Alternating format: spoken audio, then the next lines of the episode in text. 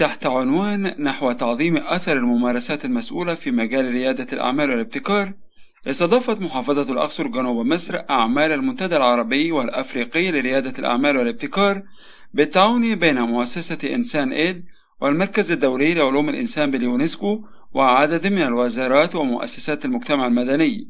وتحدثت الدكتورة دارينا صليبة أبي شديد مديرة المركز الدولي لعلوم الإنسان باليونسكو عن رؤية المركز حول تمكين الشباب من ريادة الأعمال ومدى موائمتها مع أهداف التنمية المستدامة ومضت قائلة. هو مشاريع عملوا مع الإسكوا ومبادرة الأمم المتحدة والإسكوا تحديدا. وبنشوف تحت شو ال SDGs يلي عم بيتحققوا بالنسبة مثلا للقضاء على الفقر وإلى آخره. مثلا تخطيط وإنشاء تجمعات مخصصة للاجئين من خلال مراعاة أنماط هجرة اللاجئين وتناسبها مع البلدان الحاضنة. وقدرة هذه البلدان على استقبال اللاجئين تساهم في تخفيف الضغوط الاجتماعية والاقتصادية والتقليل من تعطيل حياة المهاجرين والسكان المحليين. وهيك بيكون تحقق الهدف الأول من خلال هذا المشروع أي القضاء على الفقر. كمان مشروع ثاني للإسكوا استخدام التقنيات الذكية لزراعة تتيح لأي شخص زراعة الخضروات الطازجة والتوت والخضر والزهور الصالحة للأكل للاستخدام الشخصي أو للأغراض التجارية. وهيك تحقق الهدف الثاني كمان منع آه، الجوع وساهمت كمان بالمجال أكثر التكنولوجيا آه، تحليلات الصور الطبقية السيتي سكان بالمساعدة بالعلاجات بمواجهة جائحة كورونا بدقة تصل ل 96% بأقل من أربع آه، ثواني بيتمكن من تشخيص الحالة والوضع السريري وسبل العلاج وهيك بنكون حققنا الهدف الثالث أي الصحة الجيدة. ويقول الدكتور محمود عبد الوهاب السمان رئيس مؤسسة إنسان إيد بمصر ودول غرب أفريقيا والرئيس المنتدى إن المنتدى يمثل فرصة ليتبادل الشباب الخبرات والمعرفة والالتقاء بالخبراء الدوليين من تسع دول عربية وأفريقية لتعزيز دور ريادة الأعمال وتمكين الشباب من تأسيس الشركات خاصة في ظل ظروف جائحة كورونا التي ضربت الاقتصاد العالمي وفرضت تحديات وواقعا جديدا يغير هيكل وملامح الاقتصاد العالمي. ومضى الدكتور السمان قائلا بداية مؤسسة آه، إنسان إيد تأسست في مصر سنة 2014 لنا العديد من الأنشطة والمبادرات الموجودة. كانت هناك زيارة وعدة اجتماعات مع وزراء غرب أفريقيا وخاصة بوركينا فاسو. قررنا في النهاية إنشاء منظمة إنسان إيد غرب أفريقيا تكون معنية بالمجتمعات الأكثر فقرا أما بالنسبة لإنسان إيد مصر هناك قضايا بنهتم بها منها قضايا تمكين الشباب. بداية هذا المنتدى هو تعاون وشراكة بين تنيد ومؤسسة روسوس التوصيات هي آه، جاءت من خلال على مدى السنة ونصف ورصد للتحديات التي يمر بها الشباب. فأهم التحديات كانت عدم وجود تمويل لبعض البرامج الشبابية أو برامج ريادة الأعمال الموجودة في المجتمعات. هذا المنتدى المنتدى العربي الأفريقي الذي يشارك فيه تسعة دول عربية وأفريقية لبدء وضع مخطط استراتيجي يستهدف شباب العالم العربي وأيضا شباب آه، أفريقيا. ولكن أهم هذه التوصيات هو إنشاء صندوق لدعم مبادرات الشباب. أيضا أن يكون هذا المنتدى بشكل سنوي. كل سنة يعقد في دولة آه، على مدى ثلاثة أيام. أعتقد سوف تكون فرصة جيدة للشباب لتبادل الخبرات والمعرفة والثقافات حول العالم. وتحدثت المستشارة ريم المحيسن الرئيسة التنفيذية لحاضنة الأعمال فرصة وتحدي بالأردن. عن ضرورة إيجاد بنية تحتية وتقنية من حاضنات ومسرعات الأعمال وضربت مثالا بالتجربة الأردنية. صراحة كان كثير غني ومثري.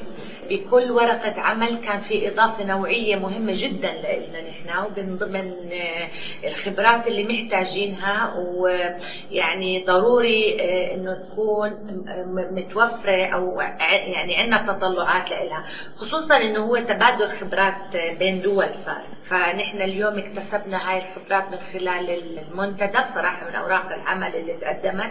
كل دولة أضافت آه، لنا جزئية مهمة كثير بالنسبة سواء كان لرسالة السلام التنمية المجتمعية أو الحاضنة المنبثقة عنها فرصة وتحدي آه، لريادة الأعمال لأنه نحن آه، بمشاريعنا بالحاضنة أكثر. هي مشاريع ريادة أعمال والتحول الرقمي والثقافة الرقمية كان يعني نحن أنا من تجربة شخصية لإلي وقت اللي نحن قدمنا للدومين للمتجر الإلكتروني لآيرس كانت الإجراءات سريعة جدا في تسهيلات كثير كبيرة الوزارة نفسها فتحت يعني على هلأ المشروع فتح 40 حاضنة بالمحافظات يتم توزيعها بشكل إنه ممكن تخدم كثير الفئات الشبابية ورواد الأعمال. وتناول المنتدى عددا من المحاور الرئيسية كدراسة أفضل الممارسات للحفاظ على النظام البيئي الملائم لريادة الأعمال وآليات الوصول للتمويل. وتم عرض التجارب الرائدة في مبادرات الأعمال للشباب بهدف التحسين المستمر لقدراتهم التنافسية لتنمية مشروعاتهم لضمان البقاء والاستمرار في الأسواق. وللتعرف على بعض تجارب الشباب التقينا الشاب أبو بكر كوفي من دولة بوركينا فاسو. وهو مسؤول العلاقات الدولية بمؤسسة إنسان إيد لدول غرب أفريقيا. هذا المنتدى يعني سوف يساعد الشباب في مجال ريادة الأعمال والابتكار. ولا سيما في بوركينا فاسو.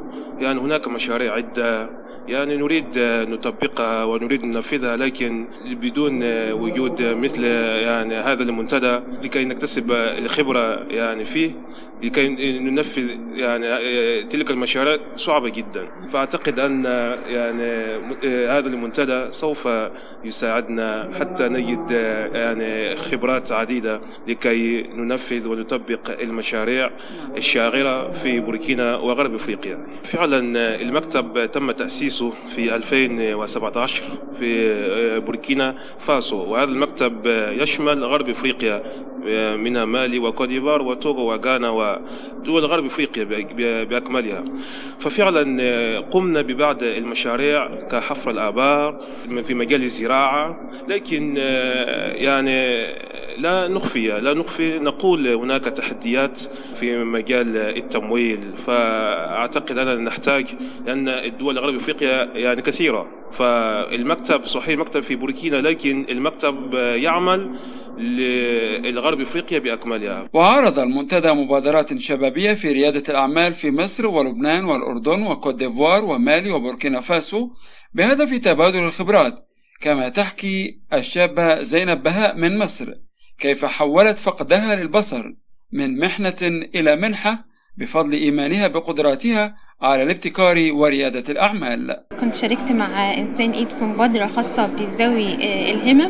كانت مبادرة طاقة نور لخدمات ذوي الهمم. مبادرة كنا من خلالها بنقدر إن إحنا نوفر قدر كبير من التوعية للمعاق المصري إن هو يعرف إيه حقوقه ويقدر إن هو يوصل لها بسهولة. إيه الإجراءات اللي يقدر من خلالها يحصل على حقوقه؟ دي اللي بتوفرها له الدولة ويقدر إن شاء الله إزاي يتعايش مع المجتمع وإزاي يكون مؤثر داخل المجتمع. أنا خريجة آداب إعلام 2017 أخدت طبعا الكلية وبدأت إني أنا أشتغل في مجال الإعلام سواء كان عن طريق الصحافة كتابة على أرض الواقع في مؤسسة داخل قنا. أنا من محافظة قنا من مركز قوس. بدأت إن أنا أشتغل على أرض الواقع. بعد كده بدأت إني أنا أشتغل عن طريق الصحافة الإلكترونية. ده طبعا عن طريق قارئ الشاشة الخاص بالمكفوفين اللي بيطوع علينا كل حاجة على الشاشة قدامنا. نقدر إن إحنا نشتغل أي حاجة من خلال الشاشة دي. آه بعد كده آه قدرت إن أنا آه أشتغل على اليوتيوب إن أنا يبقى ليا برامج أو حاجات صوتية بصوتي على اليوتيوب. وشغالة حاليا في المجال ده هو أكتر شيء أكتر من الكتابة حاليا شغالة فيه. والحمد لله ربنا يعني قدرني وأكون أكتر من اليوتيوب ان أنا حلمي إن أنا أبقى داخل إذاعة أو تلفزيون داخل مصر بإذن الله. في ختام فعالياته وبمشاركة مؤسسة إنسان إيد والمركز الدولي لعلوم الإنسان باليونسكو أوصى المنتدى العربي والأفريقي لريادة الأعمال والابتكار بضرورة عقد المنتدى بشكل سنوي ليكون انعقاده في العام المقبل بالمملكة الأردنية في نوفمبر من العام القادم تزامنا مع احتفالات الأسبوع العالمي لريادة الأعمال مع العمل على نشر ريادة الأعمال لتكون ثقافة مجتمعية. من الأقصر جنوب مصر خالد عبد الوهاب لأخبار الأمم المتحدة.